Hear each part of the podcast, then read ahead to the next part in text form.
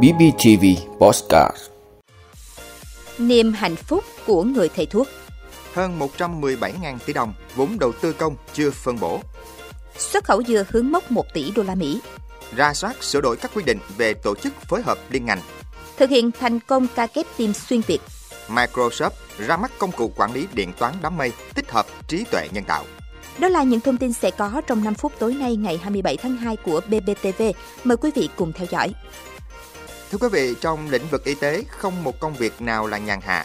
Đối với điều dưỡng viên, áp lực trên vai càng nặng nề khi họ là người ngày đêm gắn bó chăm sóc, theo dõi sức khỏe người bệnh. Vất vả là thế, nhưng với lòng yêu người, yêu nghề sâu sắc, đội ngũ điều dưỡng đã hết lòng chăm sóc phục vụ người bệnh, cùng y bác sĩ điều trị hiệu quả cho bệnh nhân. Những năm gần đây, ngành y tế Bình Phước luôn đối mặt với tình trạng thiếu nhân lực. Điều này tạo ra áp lực rất lớn cho đội ngũ y bác sĩ, nhân viên tại các cơ sở y tế, nhất là điều dưỡng viên. Họ phải chọn gánh thêm lượng công việc mỗi ngày, đồng thời nhẫn nại lắng nghe, chia sẻ, đồng cảm và thấu hiểu với bệnh nhân, chăm sóc phục vụ người bệnh tận tình nhất. Chính vì vậy, công việc của những điều dưỡng trong các bệnh viện được coi là một nghề đặc biệt. Họ là những phụ tá thầm lặng, đang hành nghề bằng cả trái tim, góp sức mình vào công tác chăm sóc sức khỏe nhân dân. Trong bệnh viện, các cơ sở y tế, y bác sĩ, nhân viên y tế, dù mỗi người đảm nhận một công việc khác nhau, nhưng họ đều gặp nhau ở chữ tâm với nghề. Tất cả đều vì sự nghiệp chăm sóc sức khỏe nhân dân. Nghề y là nghề vô cùng cao quý. Cao quý không chỉ ở hai chữ thầy thuốc, mà nó còn thể hiện ở sự tận tâm, tận lực, nhiệt huyết với nghề của các y bác sĩ để mang đến niềm vui và sức khỏe cho bệnh nhân.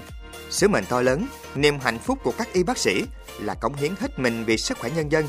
Vì vậy, dù trên cương vị nào, họ cũng dành nhiều thời gian, tâm sức, cường độ làm việc khẩn trương với những đêm không ngủ để làm tròn sứ mệnh, xứng đáng với lời bác Hồ dặn, lương y phải như từ mẫu. Quý vị, theo thông tin từ Bộ Kế hoạch và Đầu tư đến hết ngày 17 tháng 2 năm 2023, vẫn còn 117.313 tỷ đồng vốn ngân sách nhà nước còn lại các bộ, cơ quan trung ương, địa phương chưa phân bổ chi tiết cho danh mục nhiệm vụ, dự án, bằng 15,8% kế hoạch được Thủ tướng Chính phủ giao. Trong đó, vốn ngân sách trung ương là 63.697 tỷ đồng, vốn cân đối ngân sách địa phương là 53.615 tỷ đồng. Bộ Kế hoạch và Đầu tư cho biết có 33 bộ, cơ quan trung ương và 55 địa phương chưa phân bổ chi tiết 100% kế hoạch đầu tư vốn ngân sách trung ương. Trong đó có Bộ Y tế, Kiểm toán Nhà nước, Tổng Công ty Thuốc lá Việt Nam chưa thực hiện phân bổ 0% kế hoạch đầu tư vốn ngân sách trung ương năm 2023. 19 địa phương chưa phân bổ chi tiết 100% kế hoạch vốn ngân sách địa phương, trong đó có 4 địa phương là Lạng Sơn, Đà Nẵng, Khánh Hòa, Đắk Lắk chưa thực hiện phân bổ chi tiết kế hoạch vốn ngân sách địa phương năm 2023 trên hệ thống thông tin quốc gia về đầu tư công theo đúng quy định. Để đẩy nhanh tiến độ phân bổ nguồn vốn, Bộ Kế hoạch và Đầu tư kiến nghị các bộ, cơ quan trung ương, địa phương khẩn trương phân bổ chi tiết toàn bộ kế hoạch vốn ngân sách nhà nước năm 2023 được giao, bố trí đủ vốn theo tiến độ thực hiện dự án quan trọng quốc gia, dự án phát triển hạ tầng trọng điểm.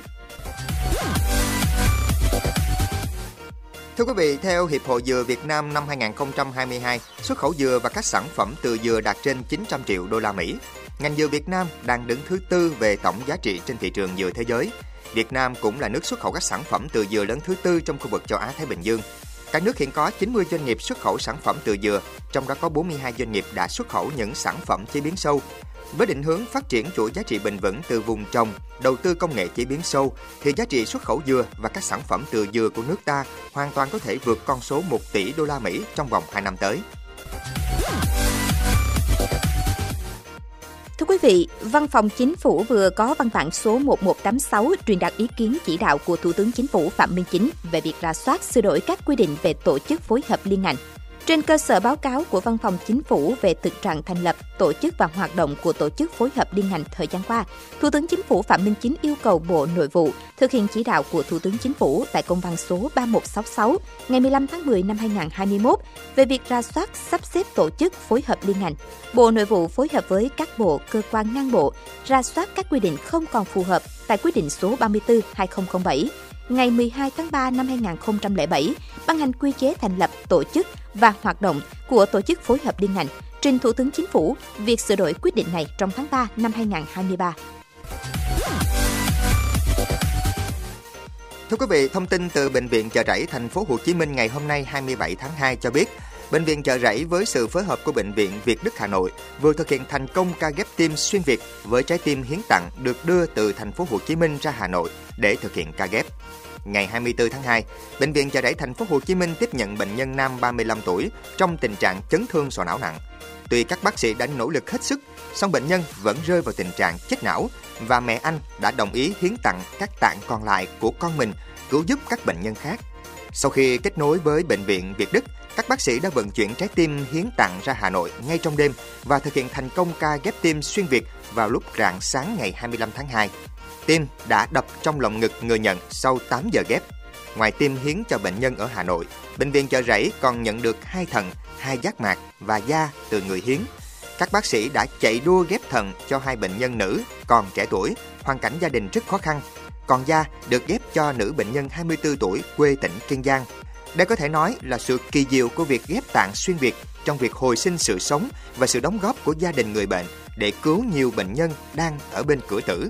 Thành công của ca ghép tạng cũng mang ý nghĩa đặc biệt nhân văn từ sự nỗ lực của những nhân viên y tế trong ngày 27 tháng 2 này. Thưa quý vị, Microsoft mới đây đã hé lộ bản xem trước của dịch vụ quản lý điện toán đám mây sử dụng trí tuệ nhân tạo cho các nhà mạng viễn thông. Các công cụ mới của Microsoft được thiết kế để quản lý nền tảng điện toán đám mây Azure do hãng phát triển. Theo Microsoft, các nhà khai thác có thể hưởng lợi từ công nghệ trí tuệ nhân tạo AI tiên tiến, giúp mở ra các cơ hội kinh doanh mới từ dữ liệu và hiểu chính xác về tình hình hoạt động của họ, bao gồm cả việc triển khai mạng 5G tốc độ cao. Đây là một nền tảng tất cả trong một, cho phép các nhà khai thác quản lý mạng từ đám mây và hai dịch vụ AIOPS khác nhau. Do đó, các đối tác viễn thông như AT&T, INC, Ericsson và Nokia OYJ có thể hưởng lợi từ dịch vụ mới của Microsoft. Các nhà khai thác mạng viễn thông tỏ ra vô cùng phấn khích sau khi xem các bản xem trước dịch vụ mới mà Microsoft giới thiệu. Được biết, Microsoft lần đầu tiên tham gia lĩnh vực 5G sau khi mua lại các công ty mạng đám mây Affirm Networks và MetaSwitch trong năm 2020. Công ty đã tập trung nghiên cứu sâu vào trí tuệ nhân tạo, đầu tư mạnh vào chatbot ChatGPT của OpenAI, làm tăng thêm sự chú ý rộng rãi mà trí tuệ nhân tạo đang nhận được tại thung lũng Silicon. Tháng trước, Microsoft đặt mục tiêu đưa AI vào tất cả các sản phẩm của mình, trong khi OpenAI tiếp tục theo đuổi việc tạo ra trí thông minh giống con người cho máy móc.